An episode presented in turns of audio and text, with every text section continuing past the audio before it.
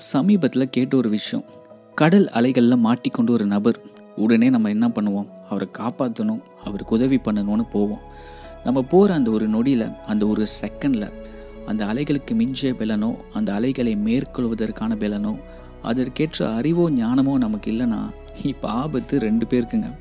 எந்த உதவியும் நாம் பிறருக்கு செய்வதற்கு முன்னாடி அதற்கேற்ற அறிவோ ஞானமோ பலமோ புத்தியோ நமக்கு இருந்தால் தான் நம்ம ஒருத்தரை காப்பாற்ற முடியும் ஒருத்தருக்கு உதவி பண்ண முடியும்.